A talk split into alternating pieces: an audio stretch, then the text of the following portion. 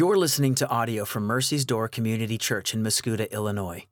If you'd like to get more information about Mercy's Door, we'd love for you to connect with us on Facebook or check us out at mercysdoor.org. So Mercy's Door, this is like 159 passages, like sentences, right? So I'm not going to preach it left to right, one sentence at a time, like I normally do.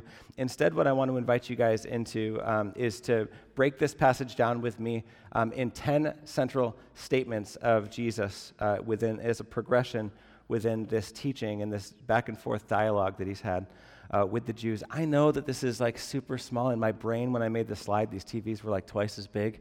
And then I got here, I was like, oh, but, uh, and I'm not tech savvy enough to fix it last minute, so. I will read them as I go, though.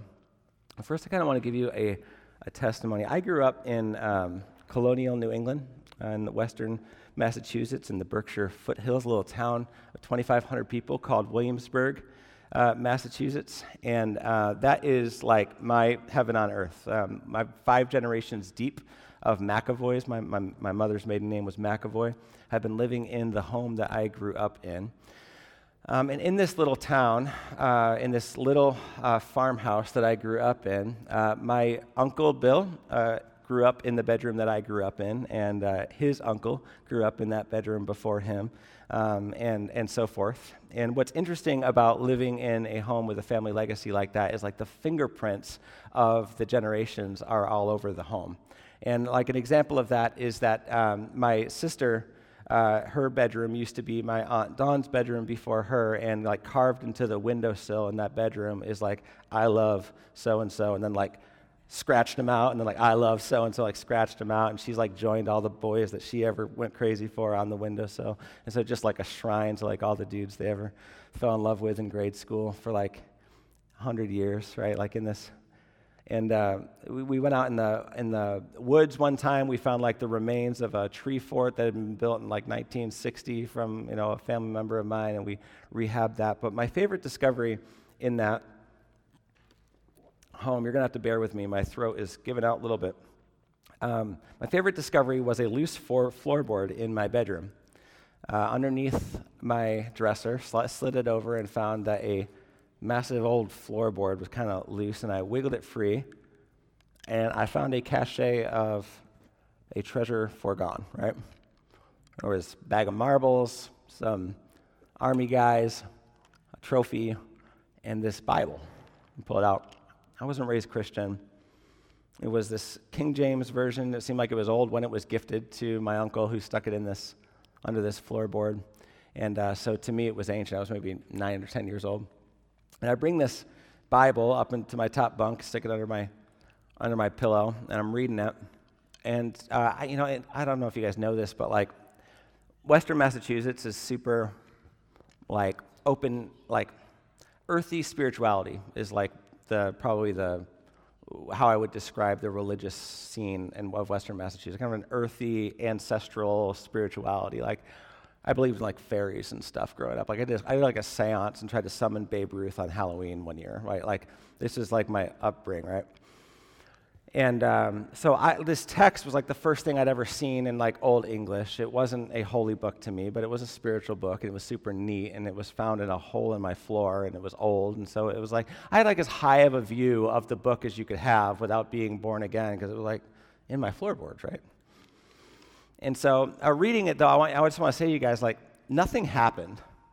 Like, I, I, I, would read it, and it felt really cool to hold. It might as well have been a book of incantations or, or, or something else. It was just a book, and nothing happened when I read it. I, and, and the reason for that is that my, my heart was a heart of stone, right? Now, I mean, also, I was 10 and it was in Old English, but it was because my heart was a heart of stone. And years went on, at 16, 17 years old, uh, we had moved out of that town. I could drive, and I took myself to a church, and uh, I was seeking after something. And um, I started to hear the Bible preached, and I started to see Christians, and I started to commune with Christians. And I was attracted to Christians because the way that they lived and the way they interacted with one another was distinctly different from the way that my friend groups interacted with one another. And so I was really first attracted to Christians well before I knew Christ or the God that had informed the way that they were. And so I started branding myself as Christian in order to kind of fit in with that group. But again, even sitting under the teachings of the Bible, nothing was happening. Like nothing was going into me. And the first time that a girl wanted to kiss me, I traded in Christianity for that. But I'll never forget when Christ got a hold of me. The first prayer I ever really prayed to the Lord was a shaken fist prayer where I had become aware, my, my, the scales had been lifted, and I had become aware that something was wrong with me. That I dwelled in darkness, that I was a fractured sinner. See, on the outside, people kind of knew me to be one thing, but I knew the things that my brain could think. I had spent several years in high school suicidal, in middle school, just like if I, if I wasn't talking, I was thinking about death. I bullied my brother uh, to feel tough, I guess. Wasn't a protector of my sisters. Had hatred in my spirit towards my parents. And I remember just cursing God in this prayer and saying, like, you know, whatever is wrong with me, God, surely you're at fault because you made me and supposedly you're all powerful and so whatever I whatever I am would be your your problem, not mine, right? And just wrote him off. Well, the Lord was doing something in that moment where later that year he would ransom me from death to life and make me aware that he was making me his child. And when he spoke these things over me, I bought a Bible and um, I brought it to work. I was working overnights, and in about three months, I read my Bible cover to cover, and it just for the first time came alive to me.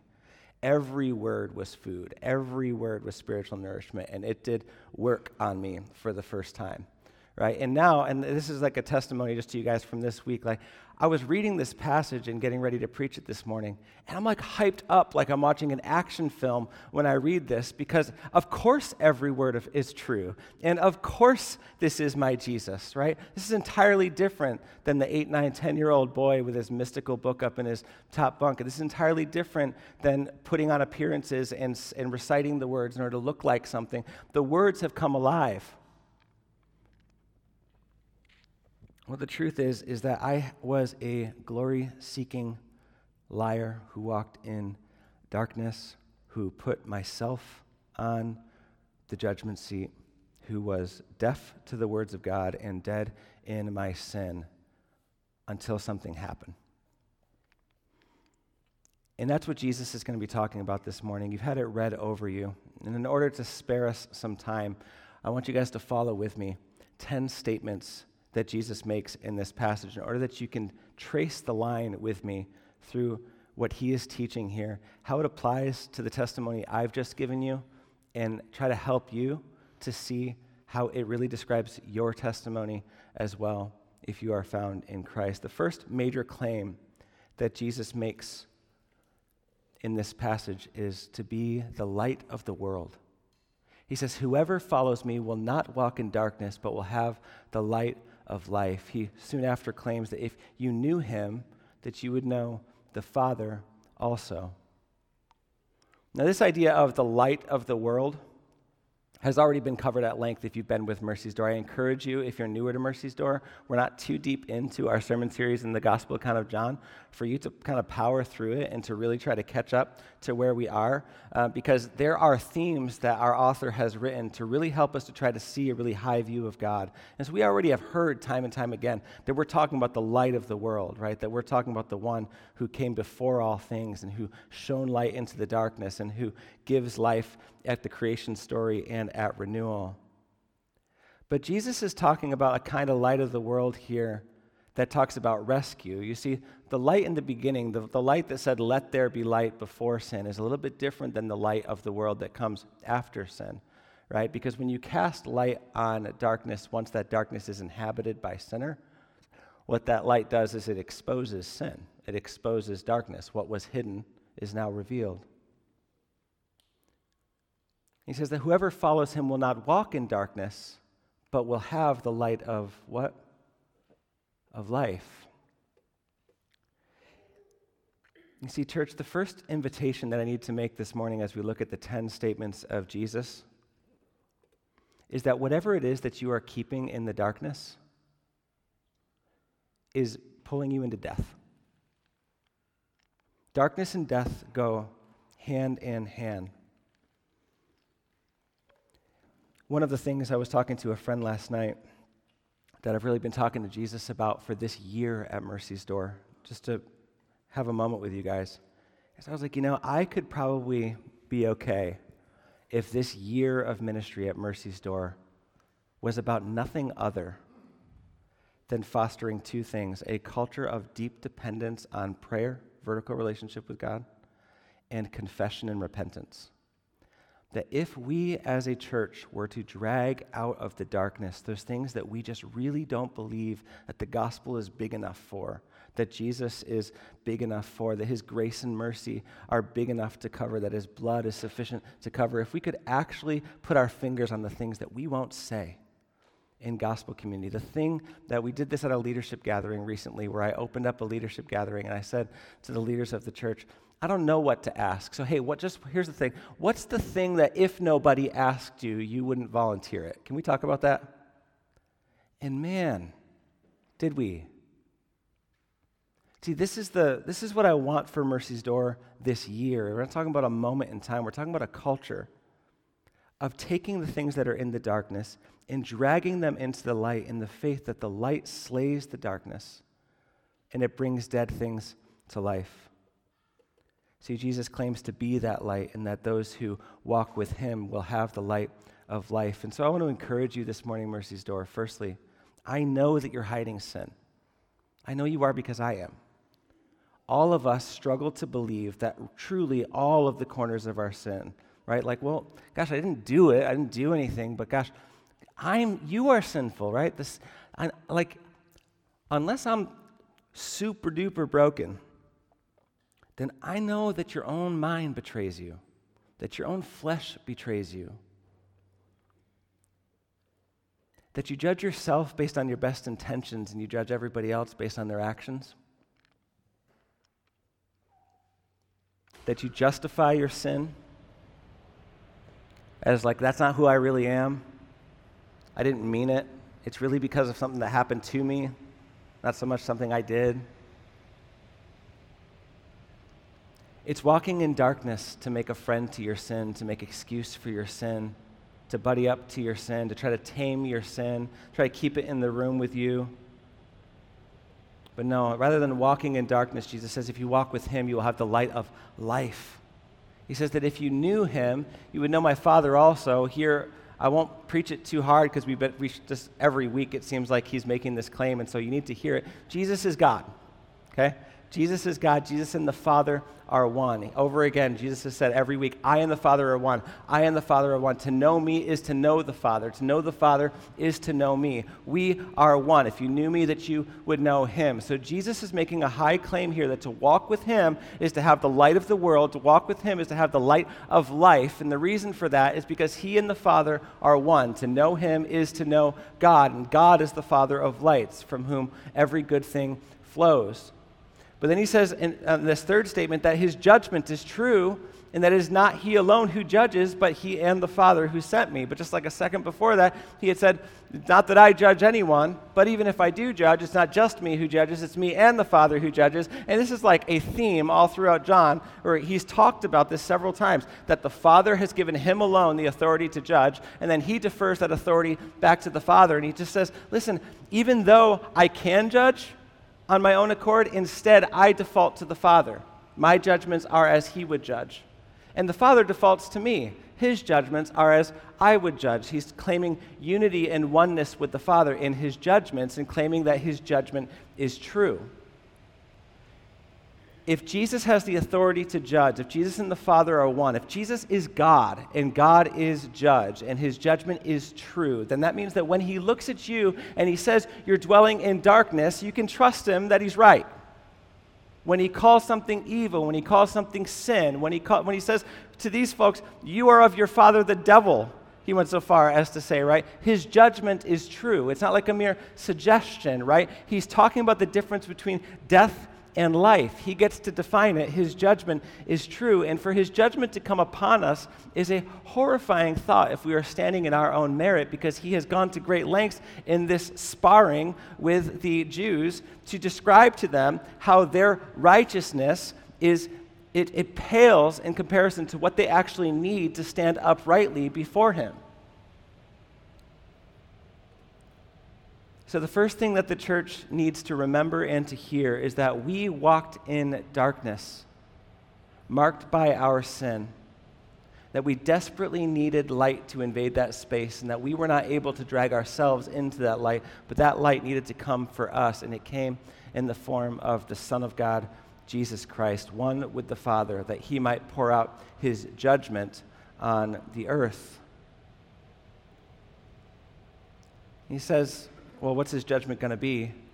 That fourth statement unless you believe that I am he, you will die in your sins. Unless you believe that I am he, you will die in your sins. You know, we want to soften this doctrine a bit, I think, because it's so hard to look at that and to believe it. Like, do, like, we don't even want to believe really that we're in sin, let alone that we could die in it.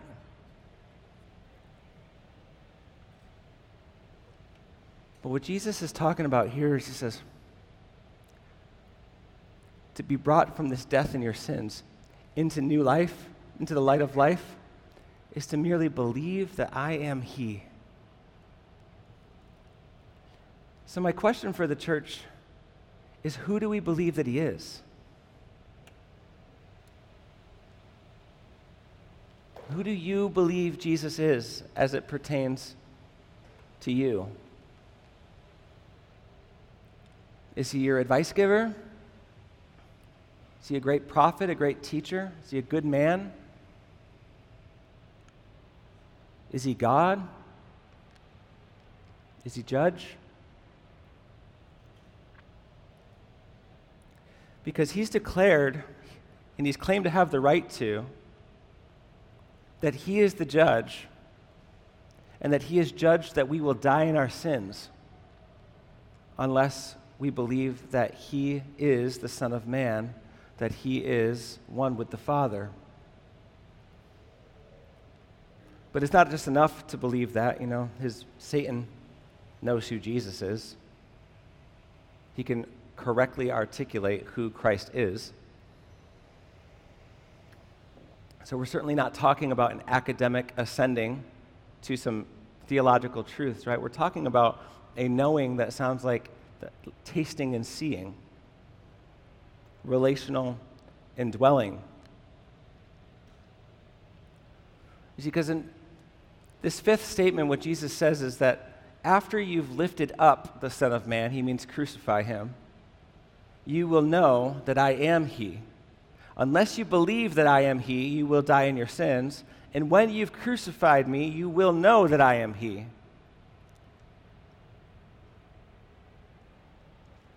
So Jesus is talking to folks that he knows that these very people that he's talking to are going to be the ones who will crucify him. He says, When you have crucified me, you will know it was me. And this literally happens like as soon as he breathes his last, like there's the first post crucifixion convert. He's like, Surely this was the Son of God.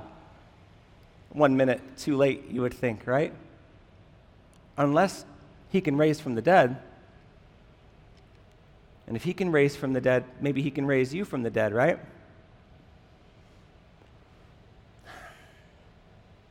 Some of this, I think, just feels like basic Christian doctrine to us sometimes until you actually look at your life. Maybe it's not so basic, right? I mean, guys, we've been walking together. Like the reason why I hype gospel community so much here is that we would really know one another, right? But like this is like the two things that we see most common, commonly in relationship is that we fail to believe the gospel over the corners of our actual life, which is why we just like hit on this every single week. Is that like we don't really believe this? How do we know whether or not we're believing it? Well, when we sin, where do we run?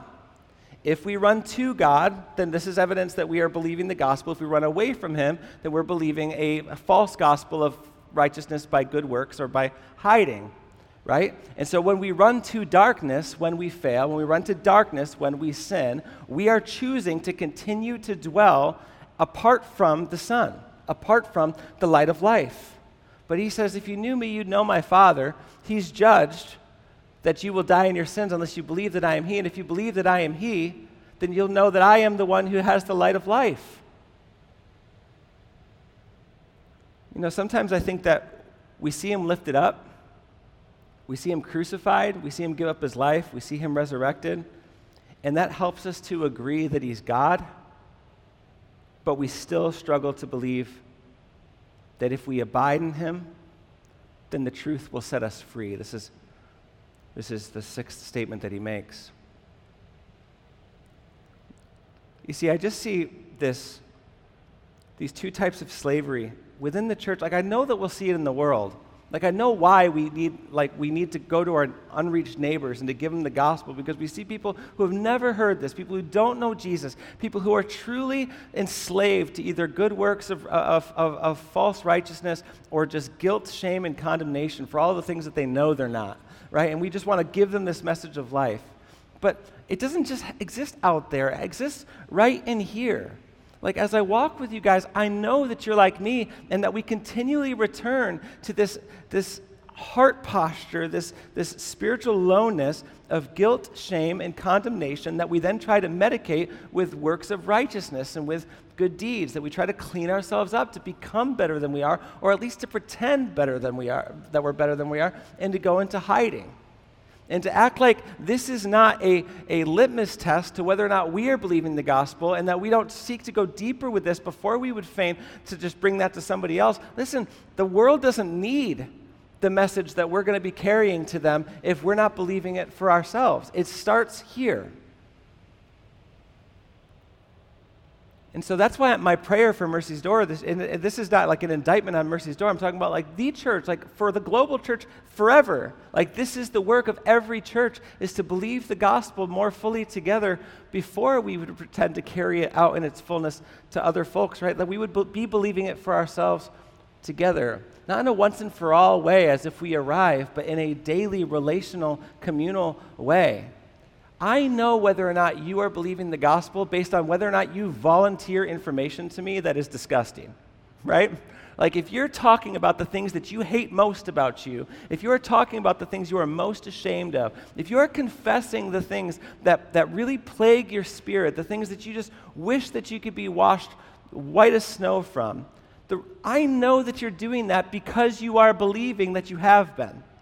But if you don't believe that you have been, if you don't believe that you have been thoroughly washed by the blood of Christ and that before your Father you stand purified by his life, death, and resurrection, then you must hide. You must lie.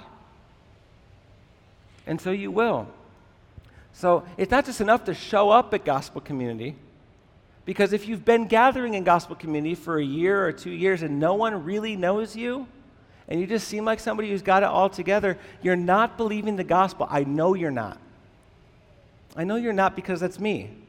I can go years without talking about the stuff I really need to be talking about if you'd let me. So don't let me.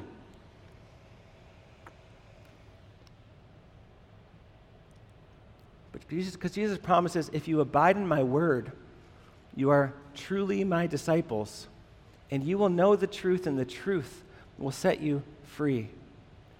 Whoever is of God hears the words of God, he claims. This is where I was going with my introductory story. If you're of God, you'll hear his words. If you're not of God, you won't. And that's why, like, as far as it goes with like evangelism or, or hitting up our neighbors with the gospel, right? Like, I just, generally speaking, am not an apologetics guy. I think that there's place for them, but people cannot ascend academically to the truths of the gospel, right? Like, the, like these words jump off the page in joy as the Holy Spirit communes with your spirit when you are brought from, from, from death to life, right? Like academically ascending to truth uh, uh, based on a good argument isn't the same thing as spiritual regeneration and taking a heart of stone and making it a heart of flesh. And that doesn't happen based on so much apologetics as the Holy Spirit entering into the picture and just taking dead folks and bringing them to life, right? And that happens when we preach the gospel. And so, a lot of times, what I think kind of cripples the church in, in taking this good news and bringing it to other people is we don't really know how to present it in a way that we can really win a sparring match with people who might have a good challenge against it or whatever. And the truth is, be, it starts with because we don't really believe it for ourselves. And so it's not just a natural overflowing of talking about what we know because we've tasted and seen it ourselves. That's just what we do, right? Like you don't strategize ahead of time what you're going to say when you talk about the great steak that you had last night, right? You're just going to start talking about it because it was a great steak and you know it was a great steak because you tasted it and you want other people to taste it too. And so you just like offer it to them. You should try this. And if they're like, man, that looks terrible and you're stupid, you're like, ah, more for me, right? You don't go online and like look up all of the ingredients and stuff so you can like list them off for the person, try to make a compelling case, right? You will share what you have tasted and found to be satisfying. And if you are of God, you will hear those words. And if you abide in those words, you are truly his disciples, and you will know the truth, and the truth will set you free. And of course, they challenge him in this passage, and they say, like, well, we've never been slaves. I don't really know what you're talking about. And he talks about how the slave does not remain in the house forever, but the son does remain in the house forever. And this is like our great assurance, right? That your sin, which seems to cling so tightly, which you've already received forgiveness for in Christ, right? That the Father looks at you today and he declares you spotless because a payment has been made on your behalf in Christ Jesus, right? Like that's true. But you feel like I'm lying to you because you're like, yeah, but I still sin. And you're like, I thought freedom would mean like I don't sin anymore. You can't just say someone something if I know it's not true. Like, you can't be like, Pastor Adam, you are so tall. Well, if you say so, right?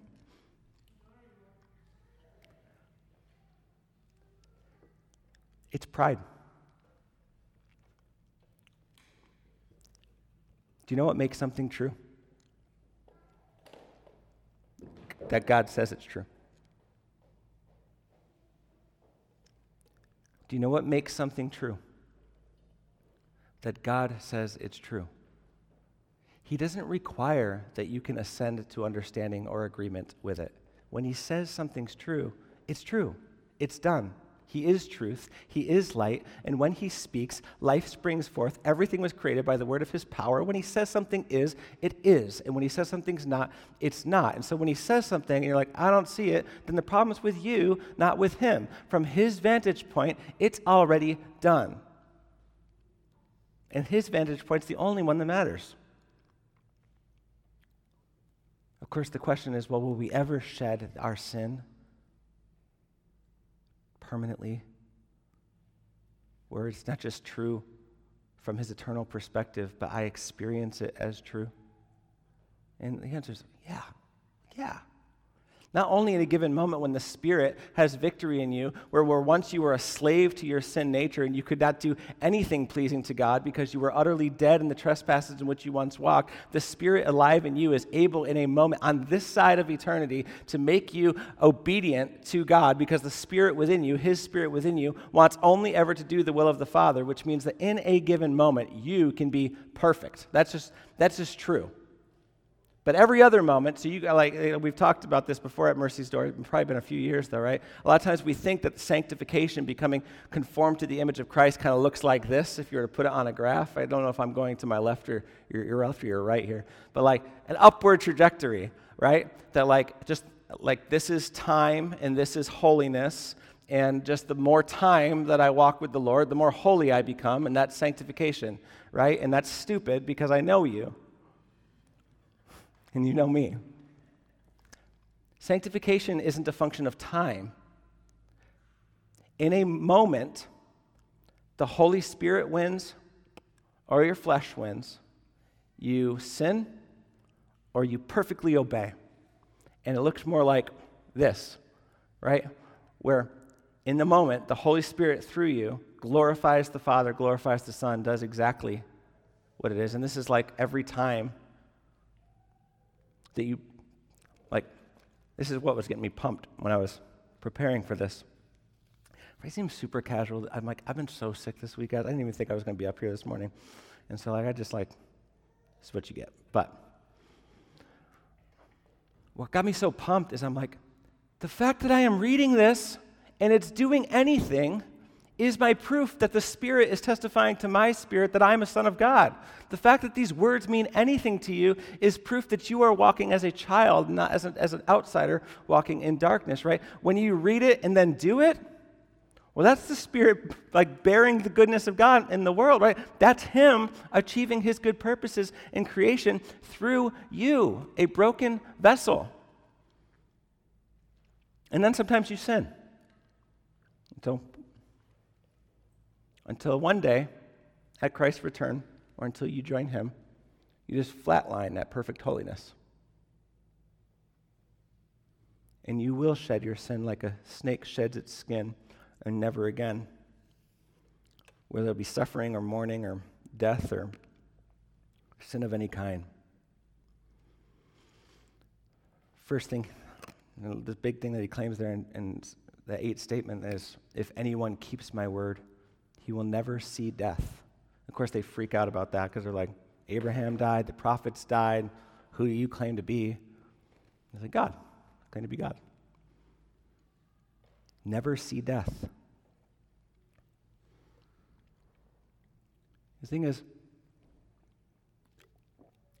he's already told us that we are walking in darkness and death, right? He doesn't say, when he says that we will die in our sins if we don't believe in him, he's not saying, like,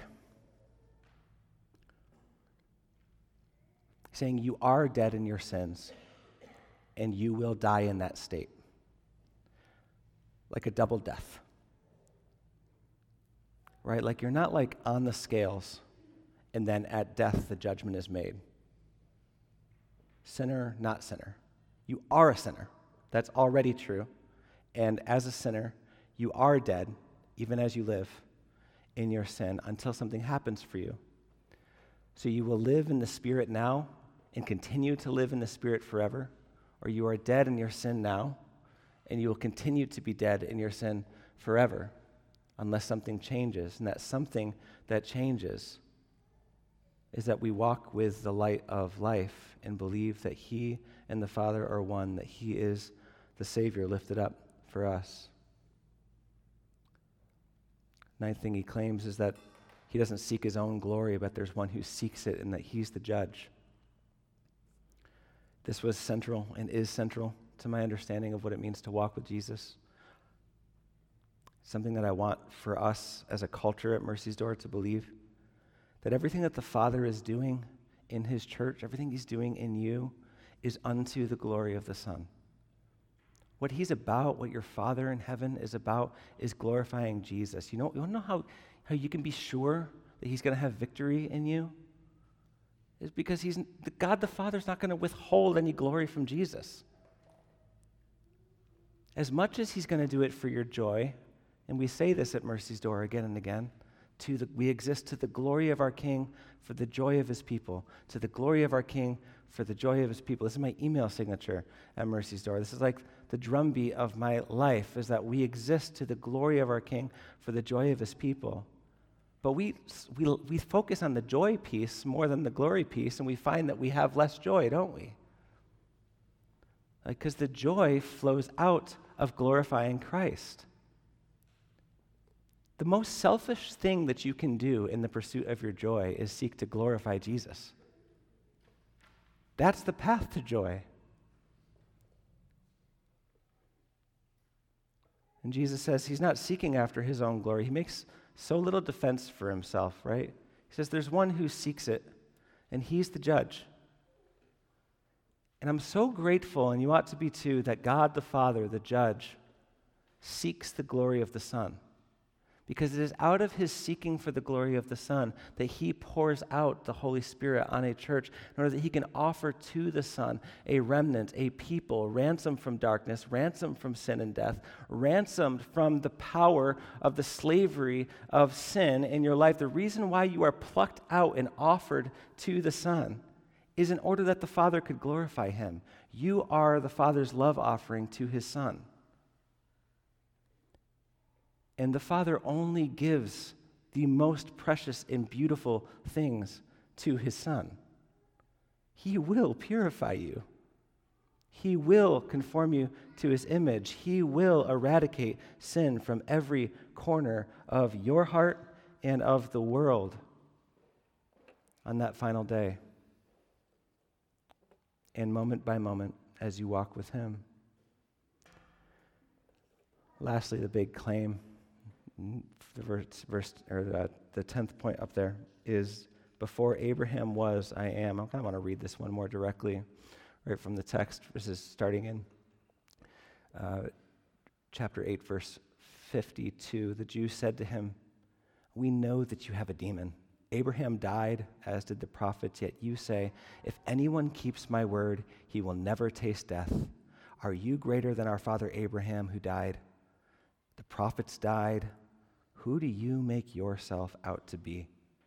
And Jesus answered, If I glorify myself, my glory is nothing. It's my Father who glorifies me, of whom you say, He's our God. But you've not known him, and I do. If I were to say that I do not know him, I'd be a liar like you. But I, I do know him, and I keep his word. Your father Abraham rejoiced that he would see my day, and he saw it and was glad. so the Jews said to him, You are not yet 50 years old, and you've seen Abraham? And Jesus said to them, Truly, truly, I say to you, before Abraham was, I am. And they picked up stones to throw at him. Guys, they have held Jesus up in this passage, and we do the same in our cultures, doing it also. They hold Jesus up against who we need him to be, who we expect him to be. He surely can't be greater than Abraham. He surely can't be greater than the prophets. We're willing to let him be on equal footing with him, even in our, in our best sinful moments, right? But he can't be I am. He says that Abraham rejoiced that he would see my day and that he saw it and was glad. Jesus is, Jesus is telling us about Abraham's response when he saw him. That when Abraham died, he didn't die that when Abraham died in this life, that by his faith, which is counted to him as righteousness, that he beheld the glory of the Son, that he rejoiced to one day see. Jesus said, Let me tell you about the time I met Abraham. He rejoiced that he would see my day, and he saw it and was glad. And the folks are like, Oh, when did you meet Abraham? Jesus, 33 year old Jesus. Well, before he even was. I am, I am, of course, being the very name of God that he gave to Moses at the burning bush when he said, Tell me your name, not at the burning bush. He says, Tell me your name. He says, I am that I am. If you're like, I don't know if that's what he meant, the Jews picked up stones to throw at him.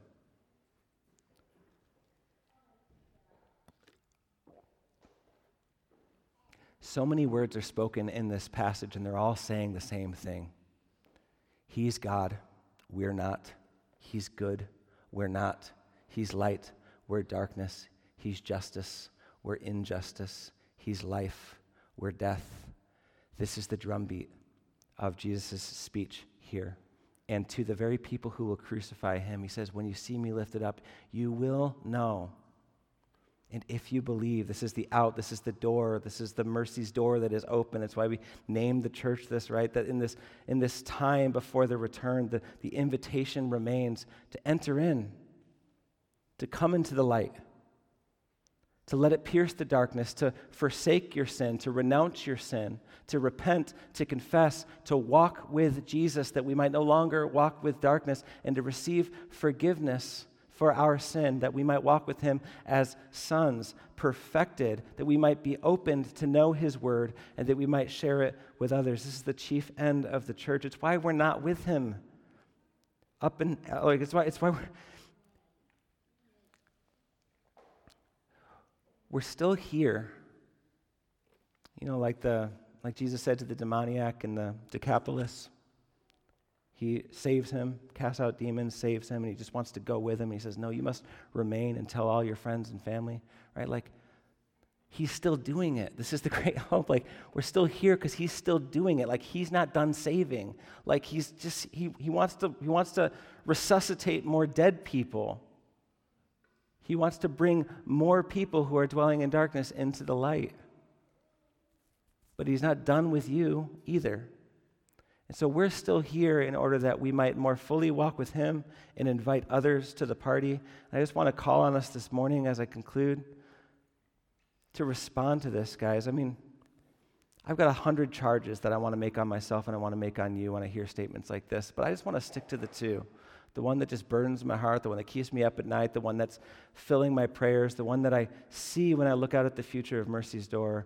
That when Jesus says these things, if we get nothing from it other than that, He is good and we can bring our stuff to Him.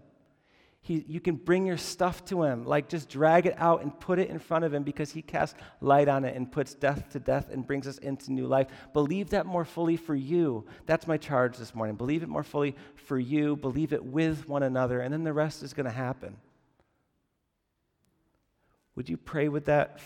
Pray for that with me this morning, for me, for us, and then labor with us, labor with me together toward that end in gospel community. Let's pray.